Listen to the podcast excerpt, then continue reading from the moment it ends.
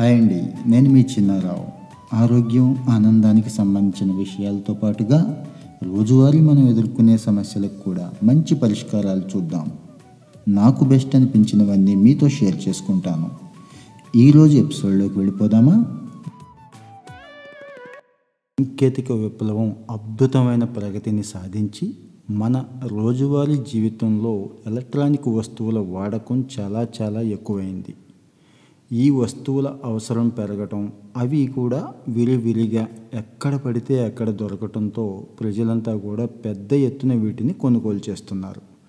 అదే సమయంలో వీటి మన్నిక కాలం కొన్ని తక్కువగా ఉండటం మరమ్మతులకి అవకాశాలు లేకపోవడం ఇలాంటి కారణాలతో ఇవి వ్యర్థాల రూపంలో పోగుపడిపోతున్నాయి.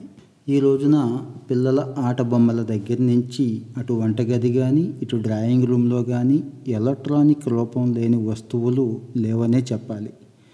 మరి మనం వాడుతున్న ప్రతి వస్తువులోనూ ఈ ఎలక్ట్రానిక్ అవశేషాలు అనేవి ఉండిపోతున్నాయి. వీటిని వాడి పారేయటం అనేది మన దేశంలో చాలా చిన్న సమస్యగా కనిపిస్తుంది.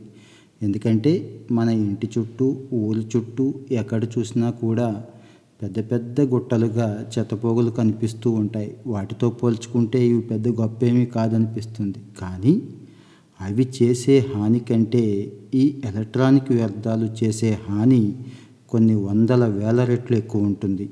ఆ హాని ఏంటో తెలిస్తే ఆశ్చర్యపోవటం మన వంతవుతుంది ఓల్డ్ ఎలక్ట్రానిక్ సూపర్వైజరీ రిపోర్ట్ అని చెప్పి రెండు వేల ఇరవైలో ఒక రిపోర్ట్ ఇచ్చారు. రెండు వేల పంతొమ్మిదిలో ప్రపంచవ్యాప్తంగా ఐదున్నర కోట్ల మెట్రిక్ టన్నుల ఎలక్ట్రానిక్ వేస్ట్ ఉత్పత్తి అయ్యింది.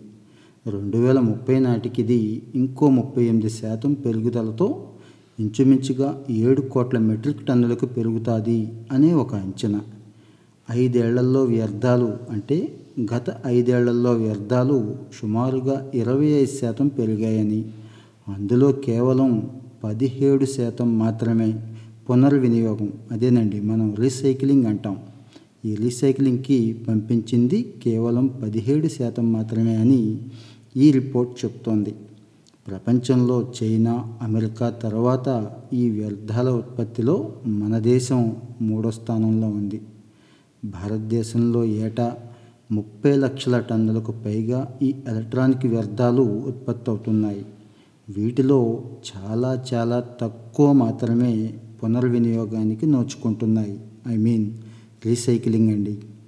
వాడి పారేసిన విద్యుత్ ఎలక్ట్రానిక్ పరికరాలను ఈ వ్యర్థాలు అదే ఎలక్ట్రానిక్ వేస్ట్ అని అంటూ ఉంటాము. వీటిలో ముఖ్యంగా పాత కంప్యూటర్లు ల్యాప్టాప్లు టీవీలు ఫోన్లు ప్రింటర్లు ఫ్యాక్స్ మిషన్లు వీడియో కెమెరాలు బ్యాటరీలు బల్బులు రిఫ్రిజిరేటర్లు వాషింగ్ మిషన్లు ఇలాంటివి ఉంటాయి. ఆయా వస్తువుల్లోని బ్యాటరీలు ప్లాస్టిక్ ఎల్సిడి సర్క్యూట్ బోర్డుల్లో లిక్విడ్ క్రిస్టల్ పాదరసం nickel lithium arsenic barium cadmium cobalt వంటి అత్యంత ప్రమాదకరమైన పదార్థాలు ఉంటాయి. ఇవి మానవుల ఆరోగ్యానికి తీవ్రమైన హానిని కలిగిస్తాయి.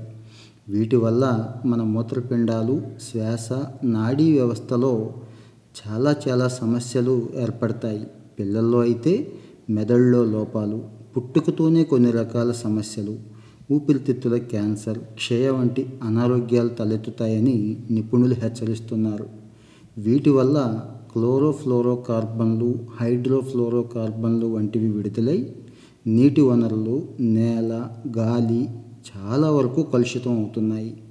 ఇవి ఆహారపు గొలుసులో ప్రవేశించి ఫుడ్ సైకిల్ అంటాం. ఈ ఫుడ్ సైకిల్లోకి ఎంటర్ అయి జంతువులకు కూడా ప్రమాదకరంగా మారుతున్నాయి. భూమి వేడెక్కడానికి కారణం అవుతున్నాయి. పాత ఎలక్ట్రానిక్ వస్తువుల్లో విలువైన బంగారం వెండి వంటి లోహాలు ఉంటాయి ఇంత మంచి విషయం తెలియక చాలామంది వీటిని పారేస్తూ ఉంటారు. లేదంటే కాల్చేస్తూ ఉంటారు. లేదా ఎవరో ఒకరికి ఇచ్చేస్తూ ఉంటారు. సో దీనివల్ల ఆ విలువను కోల్పోతాం.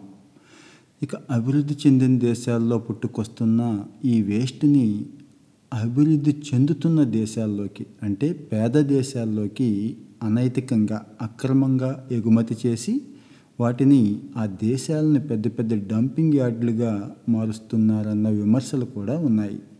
దీన్ని అరికట్టడానికి అమల్లోకి వచ్చిందే బ్యాసెల్ ఒప్పందం.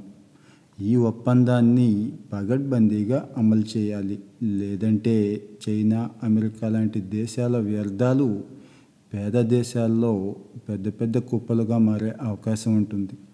ఈ వ్యర్థాల నిర్వహణ నియమాలను దేశీయంగా రెండు వేల పదకొండులో రూపొందించి రెండు వేల పదహారు పద్దెనిమిదిలో సవరించారు మన దేశంలో. ఈరోజు కూడా చాలామందికి వీటి గురించి సరైన అవగాహన అయితే లేదు. మన దేశంలో ఎలక్ట్రానిక్ సమాచార సాంకేతిక మంత్రిత్వ శాఖ డిజిటల్ ఇండియా కార్యక్రమంలో భాగంగా ఈ వ్యర్థాలపై ప్రస్తుతం ప్రజల్లో అవగాహన కల్పిస్తోంది. దీన్ని మరింత విస్తృతం వేగవంతం చేయాల్సిన అవసరం అయితే ఉంది. ఈ వ్యర్థాలను శాస్త్రీయంగా సురక్షితంగా శుద్ధి చేయటానికి అదేనండి ప్రాసెస్ చేయటానికి ప్రత్యేకమైన కేంద్రాలను ఏర్పాటు చేయాల్సి ఉంటుంది. అది చిన్న విషయం ఏమీ కాదు చాలా ఖర్చు అవుతుంది కూడా. వీటిని సమర్థవంతంగా మళ్ళీ యూసేజ్లోకి తీసుకురావడానికి ఈ రోజున కృత్రిమ మీద ఆర్టిఫిషియల్ ఇంటెలిజెన్స్తో నూతన పద్ధతులను అభివృద్ధి చేయడానికి ప్రభుత్వాలు చొరవ తీసుకోవాలి. వాడి పారేస్తున్న పరికరాల నుంచి లోహాలు ప్లాస్టిక్లను సురక్షితంగా వేరు చేయటానికి కొత్త కొత్త సాంకేతిక పద్ధతుల్ని అన్వేషించాలి. ఇక్కడ స్టార్టప్స్కి ఒక గొప్ప అవకాశం ఉంది. అందులో కార్పొరేట్ కంపెనీల భాగస్వామ్యానికి కూడా అవకాశం కల్పించాలి. ఈ వ్యర్థాలను కట్టడి చేయాలంటే వాటి వృధాను తగ్గించడం మరమ్మత్తు సౌలభ్యాలను అందుబాటులో ఉంచడం తిరిగి మళ్ళీ వాడుకునే పద్ధతుల మీద దృష్టి సారిస్తే చాలా వరకు ఈ వ్యర్థాలను కంట్రోల్ చేసుకోవచ్చు. టోక్యో ఒలింపిక్ గేమ్స్లో అయితే అందించిన పథకాలన్నింటినీ కూడా ఎలాంటి వేస్ట్తో రూపొందించినవే అని జపాన్ ప్రభుత్వం తెలిపింది. అందుకే జపాన్ చాలా విషయాల్లో ప్రపంచానికి ఆదర్శంగా ఉంటుంది. ప్రజల నుంచి సేకరించిన పాత ఫోన్లు ల్యాప్టాప్ల ద్వారా సుమారు ఎనభై టన్నుల వ్యర్థాలను జపాన్ వాళ్ళు సేకరించారు. వాటిని ప్రాసెస్ చేసి ముప్పై రెండు కిలోల బంగారం మూడు వేల ఐదు వందల కిలోల వెండి రెండు వేల వంద కిలోల కాంస్యాన్ని వెలికి తీశారు. వాటితోనే పథకాలన్నింటినీ తయారు చేశారు. ఇతర దేశాలు కూడా ఈ జపాన్ స్ఫూర్తిని అందిపుచ్చుకోవాలి. ఈ వ్యర్థాలను పునర్వినియోగించే కార్యక్రమాలను ప్రభుత్వ ప్రైవేటు భాగస్వామ్యంతో విరివిరిగా చేపట్టాలి. వినియోగదారులకు ఎలక్ట్రానిక్ వస్తువుల మరమ్మత్తు హక్కును కల్పించేలా ప్రత్యేకమైన చట్టాన్ని తీసుకురావటం కూడా తప్పనిసరి. ఇప్పటికే అమెరికాలోను యూరోపియన్ దేశాల్లో కూడా ఈ ఉద్యమం ఊపందుకుంది. ముఖ్యంగా యాపిల్ లాంటి సంస్థలు చేస్తున్న పోకడలకి వెలుగుడిగా ఈ ఉద్యమం చక్కగా ముందుకు వెళుతోంది. ఇలాంటి వాటిని మన అందరం కూడా ప్రోత్సహించాలి.